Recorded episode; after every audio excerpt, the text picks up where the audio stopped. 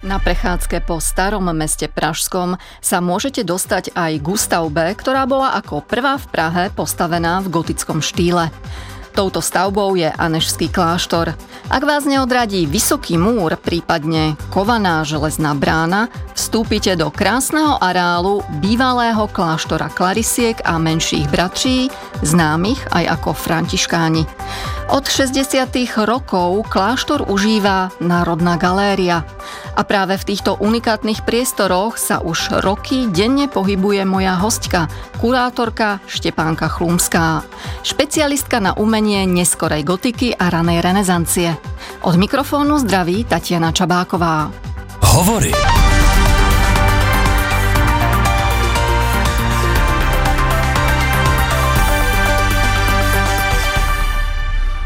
Pani Chlumská, vítajte v Hovoroch. Děkuji za pozvání, hezké odpoledne. Kým sa začneme rozprávať o vašej práci, len urobím krátky historický exkurs, aby sme vedeli, v ktorom období sa pohybujeme. Kláštor klarisiek, ktorému dnes hovoríme Anežský kláštor, začali stavať v tridsiatych rokoch trinásteho storočia. Postavili ho na pravom brehu Vltavy. A tento pozemok venoval kláštoru vtedajší panovník Václav I., ktorý bol bratom Anežky. Pozemok bol v blízkosti nemocnice, ktorá tu už stála, a v okolí kláštora boli vtedy remeselnické dielne. Pani Chlumská, kláštor bol teda novostavba a v podstate ešte stále sa staval, keď tam prišli klarisky. Aké mali podmienky rádové sestry na svoj život v kláštore? Tak zrovna řád klarisek byl velice přísný řád a měl velmi omezený kontakt s vnějším světem, právě protože to byl řád, který se zabýval kontemplací a měl mít všechny podmínky pro to, aby se sestry plně mohly věnovat bohoslužbě a řádovému životu, a dokonce tedy tím, že ten řád iniciovala svatá Klára, která je spojená s italským prostředím, tak se do těch řádových pravidel samozřejmě promítaly i italské reálie, co se týče třeba předpisů na oblečení, obuv, a to jsou všechno věci, které potom se snažila třeba Anežka v době, kdy tam byla představenou komunity řádových sester na Františku, nějakým způsobem upravovat prostřednictvím různých žádostí adresovaných papeži. To znamená, že hovoríme o počasí, že talianské počasí a podnebie je oveľa miernejšie. Je to tak. Je to tak a zrovna třeba ona žádala o nějaké speciální úpravy, možnosti při obutí u nemocných sester, stejně tak jako u nějaké výjimky z přísného postu u sester, které nebyly v dobré kondici, takže to byly opravdu ryze praktické věci, které samozřejmě byly dané tou řeholí, ale bylo potřeba taky dbát na nějaké fyzické, základní fyzické potřeby těch obyvatel kláštera. Aké sú dochované písomné materiály o živote v kláštore za života abatyše Anežky? Co se týče Anežky, tak některé písemné prameny se dochovaly, dokonce se dochovaly i části korespondence mezi svatou Anežkou a svatou Klárou, dochovaly se třeba i listy, které adresovala papeži, dochovaly se nějaké listiny, které souvisejí s jednotlivými etapami hmotného zabezpečení kláštera v těch prvopočátcích. Ale pokud si představujeme, že se třeba dochovaly nějaké deníkové záznamy nebo písemné prameny toho moderního charakteru, tak tam samozřejmě je to nepoměrně chudší ten fond, ale písemné prameny, které jsou přímo spojeny se svatou Anežkou, se samozřejmě dochovaly. Co si písala so svatou Klárou? K tomu existují velice krásné edice těch dopisů, včetně teda příslušných komentářů dobových reálí. Jsou to nesmírně zajímavé listy, kde je znát vlastně i taková neobyčejná duchovní spřízněnost. Oni se neznali osobně samozřejmě, oni se opravdu jenom adresovali ty takzvané listy, ale je z toho znát, že se měli určitě i lidsky nesmírně v lásce nebo v takové úctě. Je to nesmírně zajímavé čtení, i když samozřejmě ten jazyk středověký a to, s jakými formulacemi pracuje, není moderní jazyk, je třeba tam číst dobu svého vzniku, ale i tak jsou to jako mimořádné doklady tehdejšího duchovního spříznění dvou naprosto mimořádných osobností. To znamená, že ty témy byly na výsost duchovné a spirituálné? Ano, bylo to vlastně provázení na duchovní cestě, kde samozřejmě šlo i o řeholi, která byla tehdy nová, a jsou to opravdu nesmírně zajímavé dobové prameny. O svetorečenie Anežky usilovali už v dobách po jej smrti. To som vôbec netušila. Uh-huh. Udialo sa to vlastne až v novembri devätnásť osemdesiatdeväť, doslova päť dní pred začiatkom novembrovej revolúcie. Aké zázraky Anežka konala? Alebo aké zázraky sa jej pripisujú? Tam jenom možná ještě bych to vrátila na začátek. Je to opravdu tak, že o svatořečení se usilovalo opakovaně vždy v určité politické a historické situaci. A co se týče jednotlivých předpisů, jak je možné kanonizovat toho, kterého světce, tak ty se taky v průběhu staletí měnily. Takže pak v té modernější době byla jedna z překážek pro svatořečení skutečnost, že nebyly nalezeny ostatky. Ale jinak, co se týče těch zázraků, tak ty jsou samozřejmě součástí toho kanonizačního spisu, takže to je zcela oficiální záležitost. A ve výčtu těch zázraků figurují zázračné uzdravení skrze přímlovu nebo skrze dotýkání vody, která třeba pocházela z omývání ostatků. A je tam těch situací podstatně více, ale jsou to hlavně teda to, o čem teď mluvím, tak jsou zázraky uzdravování skrze přímluvu svaté Anežky. Vy ste už spomenuli, že problémom bolo, že nie je známe, kde sú ostatky Anežky českej. Je zaujímavé, že Anežka si pripravila svoju pohrebnú kryptu už za života v Anežskom kláštore, kde ju sestry uložili. Potom sa jej ostatky stratili. Tušíte dnes z nejakých prameňov, kde by mohli byť, alebo sú stratené, nevieme nič? Možná bych začala z druhého konce. Víme, co nejsou ostatky, a což je taky velice často dobrá cesta, jak se dobrat odpovědi. Vylučovací metoda. Vylučovací metoda je vždycky u našich disciplín užitečným pomocníkem a rozhodně to není otázka současné doby nebo moderní doby. Ostatky se hledaly v různých vlnách, máme skvělé doklady z barokní doby, jak se dokonce ostatky nebo lépe řečeno nálezy kosterních pozůstatků považovaly za možné ostatky svaté Anežky, jak se zřizovaly i komise, které vlastně potvrzovaly za účasti církevních autorit, jestli to můžou být ostatky nebo nemůžou být ostatky. A asi si mnozí posluchači vybaví třeba nedávnou snahu o to ztotožnit ostatky svaté Anežky s nálezem v kostele svatého Haštala.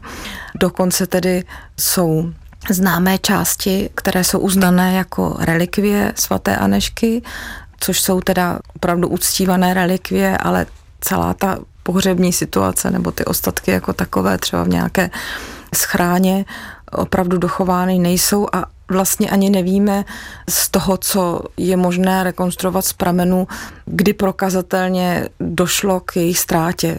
Soudí se, že v době husitských bouří, kdy sestry teda musely opustit klášter, takže je vzali sebou, protože do té doby je tam doložená úcta i k těm ostatkům a zrovna ty zázraky s uzdravováním měšťanů Prahy prostřednictvím i vlastně nějakým způsobem práce s těmi ostatky nám v tom pomáhají, že prostě máme tu linii těch písemných zpráv, ale vlastně od doby pohusitské se o ostatky nehovoří a s velkou pravděpodobností byly někde uschovány a nevíme. A ten kostel svatého Haštala v Prahe, čo je kúsok vlastně od Anežského kláštera? Kostel svatého Haštala se zdá být docela dobrá destinace z hlediska jakoby praktického půdorysu, ale ten nález se nepotvrdil jako pravý, tam ta nálezová situace byla prokazatelně komplikovanější, než by se jednoznačně dalo potvrdit, že jsou to středověké ostatky. Navíc teda u svaté Anežky je jednou z docela důležitých výhod, že známe její životní data, takže víme, že zemřela v roce dvanáct osmdesát dva ve velmi pokročilém věku, což třeba vyloučilo nálezy některých těch kosterních pozůstatků v klášteře, které byly prokazatelně přirazeny sice k ženám, ale podstatně mladším o několik generací, takže tam bylo zřejmé, že se to dá poměrně dobře metodami běžnými vyloučit. Vy máte to šťastie, dá se povedať, že spolu vytvárate to, ako to v kláštore dnes vyzerá, respektíve ako vyzerajú kláštorné záhrady. Akým spôsobom ste pristupovali k tej revitalizácii z toho pohľadu súčasného, moderného, čo tam chcete vniesť vy ako tá generácia dnešná, ktorá niečím chce prispieť do tej záhrady? Já myslím, že úplně nejlépe se na to dá odpovědět s takovým jedním všeobjímajícím slovem. Nějaký zážitek pro člověka, který tam přijde. Taková jakoby přecíň nejenom toho kláštera, ale do jisté míry i Národní galerie ve smyslu té nabídky, že nemusí každý zážitek být úplně moderovaný, že můžete vlastně si tam přijít, přečíst knížku, můžete přijít s dětmi a hrát si v domečku, který pro ten objekt přímo udělal František Skála, nebo se můžete potěšit různýma scenériema v rámci roku, jak funguje zahrada, jak fungují stromy s moderními sochami. Těch možností je spousty a vlastně jsme chtěli, aby fungoval krásně ten středověk, protože ten je nejdůležitější, a aby se tam vložila nějaká srozumitelná, dobře uživatelná nová vrstva, která bude fungovat tak, jak jsem říkala. Hosťom hovorov je kurátorka Štěpánka Chlumská. Posloucháte Hovory. Nadčasová povídání s nevšedními osobnostmi. Najdete je také na webu plus tečka rozhlas tečka cé zet, v aplikaci Můj rozhlas a v dalších podcastových aplikacích.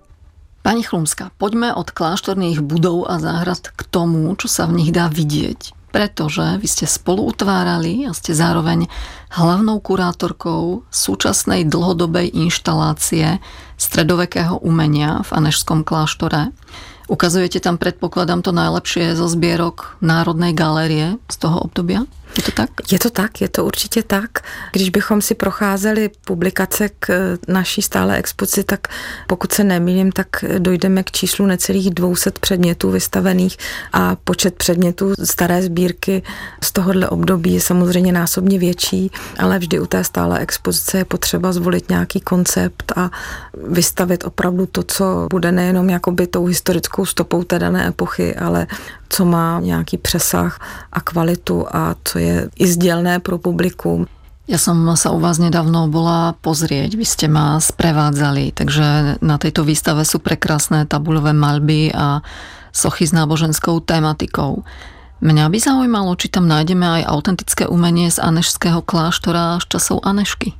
Tak to bohužel nenajdeme, nebo lépe řečeno, samozřejmě pokud bychom se bavili o tom, co je v Anežském klášteře z doby Anežky, tak tam samozřejmě se můžeme bavit o architektuře, o architektonické skulptuře ve smyslu výzdoba hlavic, sloupu a tak dále, ale pokud bychom hledali třeba obraz, na který mohla se dívat svatá Anežka, nebo knihu, které se dotýkala Anežka, tak to tam nemáme. My máme vlastně nejstarší fondy deskového malířství zhruba od čtyřicátých let čtrnáctého století. To znamená, jsme podstatně více desetiletí od Anežčiny smrti, než aby nám to dovolovalo mít předměty z té doby, třeba z oblasti deskové malby. No a sochy, které jsou tam vystavené, tak ty nám vlastně dávají do názvu té expozice tu spodní datační hranici, protože v názvu máme středověké umění v Čechách a střední Evropa dvanáct set až patnáct set padesát a to právě reflektuje ty nejstarší sochařská díla. Ale zrovna tahle ta část expozice opravdu čítá solitérní předměty. Není to tak, že by tam byly obrovské konvoluty dochované z té doby. Oproti tomu ten fond pozdní gotiky, tam už se opravdu bavíme o desítkách děl různých autorských okruhů a tam opravdu početně je to už jiný příběh, ale z těch nejstarších dob se těch památek dochovalo poměrně malé množství na našem území. Aké postavenie má svojím zložením táto zbierka stredovekého umenia v kontexte strednej Európy a vlastne iných zbierok v strednej Európe? No, galerijní sbírka, o které se bavíme v klášteře svaté Anežky České, ta má jako řadu velice silných momentů, zejména jsou to díla z období Lucemburského. Posluchači si určitě vzpomenou na nedávné výstavní projekty věnované Lucemburku a Karlovi čtvrtému. To je skutečně téma, které fascinuje badatele, myslím, napříč regiony a skutečně tehdy v období karlovském české země patřily k špičce na mapě Evropy, nejenom teda po té politické stránce, ale i po stránce kulturní, takže ta výtvarná díla jsou zcela mimořádná i v tom evropském kontextu. Ešte niekoľko týždňov bude súčasťou stálej inštalácie výstava, ktorá sa volá V hĺbke a po povrchu. Je to veľmi zaujímavý vedecký projekt, ktorý prepojil odborníkov z rôznych oblastí, aby ste sa vy, kurátori, dostali pod povrch umenia, ktoré skúmate. Popíšete nám ten projekt bližšie, kto všetko na ňom spolupracoval, akí odborníci, z akých oblastí? My jsme vlastně v Národní galerii od roku osmnáct pracovali na pětiletém projektu, který se zabýval možnostmi výpočetní tomografie pro průzkum děl starého umění. A Národní galerie byla vlastně spoluúčastníkem tohohle projektu. Ještě tam jsou dvě pracoviště, jedno akademické a jedno vysokoškolské. Je to ú té é vé z ČVUT, Ústav technické a experimentální fyziky, a ú tam, Akademie věd České republiky, to je Ústav teoretické a aplikované mechaniky. Pro nás to byla nesmírně zajímavá spolupráce a šlo o to, v tom, co my děláme, tak samozřejmě průzkumy uměleckých děl jsou v Národní galerii, mají bohatou tradici a dělají se vždycky s nějakým záměrem. A tady tehle projekt byl opravdu docela specificky vymezený na případ výpočetní tomografie, která na těch ústavech, o kterých jsem mluvila, detailem toho, co poskytuje v té informaci pro nás, násobně převyšuje možnosti medicínského cé té, protože Národní galerie mnoho let spolupracuje s různými lékařskými pracovišti a restaurátoři tomografii používají poměrně běžně a tohle byla opravdu specificky vytyčená cesta, která pracovala poměrně s malou skupinou děl. Vystaveno je vlastně takzvaně devět příběhů, devět originálů, které jsou vystaveny ve stále expozici a návštěvníci mají, myslím, docela hezkou možnost a určitě zcela ojedinělou pro ten zážitek porovnat si to, co my jim vysvětlujeme na těch popiskách, na těch výstavních panelech, přímo s těmi obrazovými daty z toho tomografu. Protože výsledkem toho snímání jsou opravdu tisíce snímků, které vlastně u příležitosti té výstavy se dostali do animací, které mají řádově minutu až dvě a návštěvník se opravdu může vlastně na příčných a podélných řezech sám v úzovkách vyzkoušet nebo promýšlet to, co tam vidí a jestli to, co vidí, je třeba zachyceno v tom našem interpretačním popisu a má šanci se vlastně podívat přímo na ten originál a říct se, aha, tak třeba tohleto místo, jo, to je tohle, no mně se to zdálo nějaký divný, tady to vypadá, že je třeba nějaká oprava a teď mi je to jasný, když to vidím jakoby na tom monitoru. Mali by sme to popísať, že je tam buď tá tabuľová maľba, alebo je tam socha a hneď vedľa toho objektu, artefaktu je digitálna obrazovka a na nej práve sa premietajú tie animácie, ktoré sú zložené z tých tisícov snímkov z toho prístroja, či už v horizontálnom alebo vertikálnom reze. A je to naozaj veľmi zaujímavé. Vy ste mi to popisovali, čo tam vlastne vidíme. Rôzne kazy na dreve, alebo opravy, alebo spoje třeba. Spoje, alebo tam boli červotoče, respektíve červotoče tam už neboli. My sme videli cestičky, ktoré vytvorili. Je to tak, je to tak. Takže tie umelecké diela týmto spôsobom vám vydali nějaké také svoje tajomstvá, které my pod tou polychromiou, tou malbou nevidíme.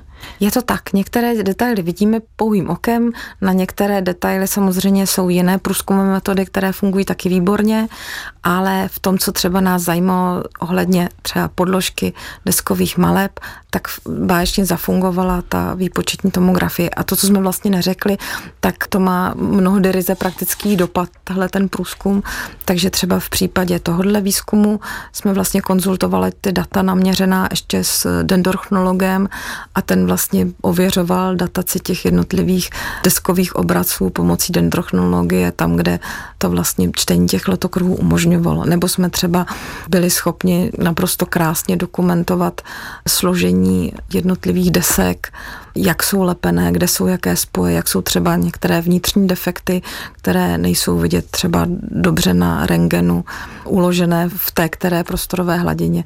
A to, o čem se bavíme teďko, tak na tom monitoru je vidět také hezky, protože nejenom, že tam běží ty řezy, ale vlastně s tím je provázaná in, informace, kde jsme u toho konkrétního díla v té jednotlivé prostorové hladině. Takže vy si můžete přímo zkontrolovat na monitoru a na originále, či jsme pri hlave, pri kde prsiach, se přesně tak a co se tam takzvaně děje. Protože tak jako když se člověk dívá na rentgen své zlomené ruky, tak se nějakým způsobem musí nejdřív zorientovat a pak se ty věci docela hezky najdou, ale je třeba tomu trošku věnovat čas a přistoupit na tu v uvozovkách hru na hledání. Bola to pre vás trošku detektívka, keď hovoríte o hľadaní? Ukázal tento projekt na tých vybraných deviatich dielach, ktoré ste vybrali, niečo zásadne prekvapivé? Já si myslím, že vždycky to bylo strašně důležité pro ta díla samotná. Jinak samozřejmě ty obecné věci, že desková malba se maluje na dřevě a dřevo je obvykle složené z více kusů a že ta dřeva jsou pokládána třeba tak, aby potom nebylo, když vysychá to dřevo, aby se nehýbalo takzvaně, tak, že se prostě skládají ty prkna určitým způsobem, nebo že se používají určitý typy spojů v určitém regionu nebo v určitých dílenských okruzích. Tak to jsou všechno věci, které samozřejmě jsou dlouhá desetiletí známa, ale jenom tím, že vlastně dokumentujete větší procento případů, kdy to opravdu odpovídá dobové praxi, že jste schopni tou dokumentací přesně doložit, kde a jak, jak třeba se používalo plátno, jaké je použité plátno. Všechny tyhle ty vlastně detailní informace pak, když se zobecní a čím víc toho víme o jednotlivých konkrétních věcech, tak vlastně nám to dává daleko přesnější obraz potom toho celku. Takže ten detail ohromně potom pomáhá v tom, abychom lépe interpretovali nějaké takzvané dobové zvyklosti a řekli si třeba, tak tohle je něco nesmírně specifického, to jsme někde jinde neviděli, pojďme se třeba tím zabývat ještě dále, jestli teda opravdu je to jenom tím, že jsme viděli jednu věc a neviděli jsme dalších padesát, anebo jestli to je opravdu tak jako specifické, že si můžeme třeba říci, že to ten, který mistr používal unikátně, protože a pak je protože a proč.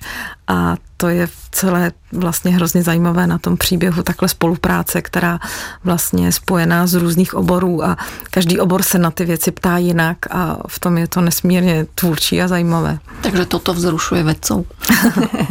Myslím si, že to je skvělé, ano.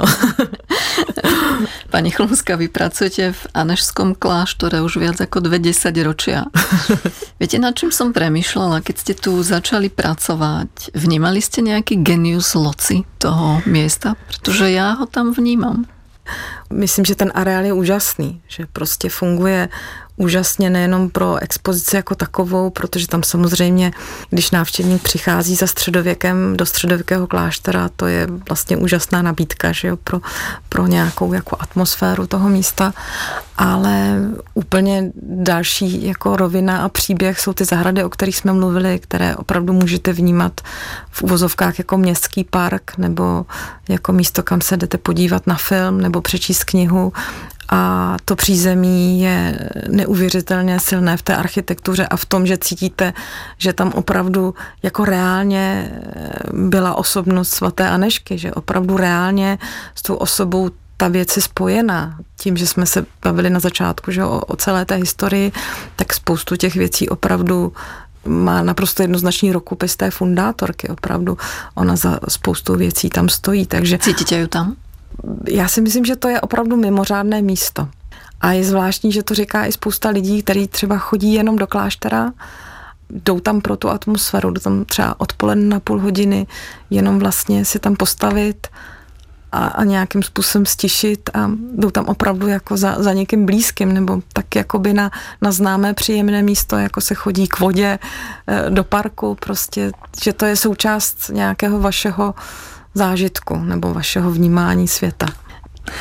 Pani Chlumská, ja vám veľmi pekne ďakujem za možnosť nazrieť bližšie do priestorov Anežského kláštora. Mojím hosťom bola dnes kurátorka Štěpánka Chlumská.